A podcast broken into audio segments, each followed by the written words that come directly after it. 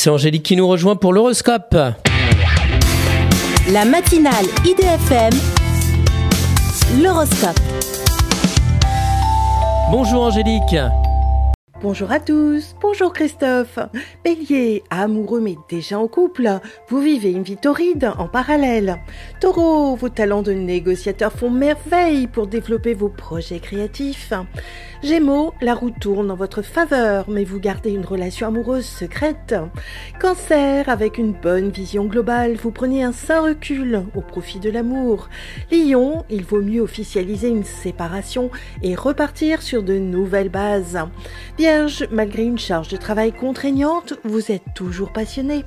Balance, même si vous vous sentez isolé, vous restez disponible pour vos proches.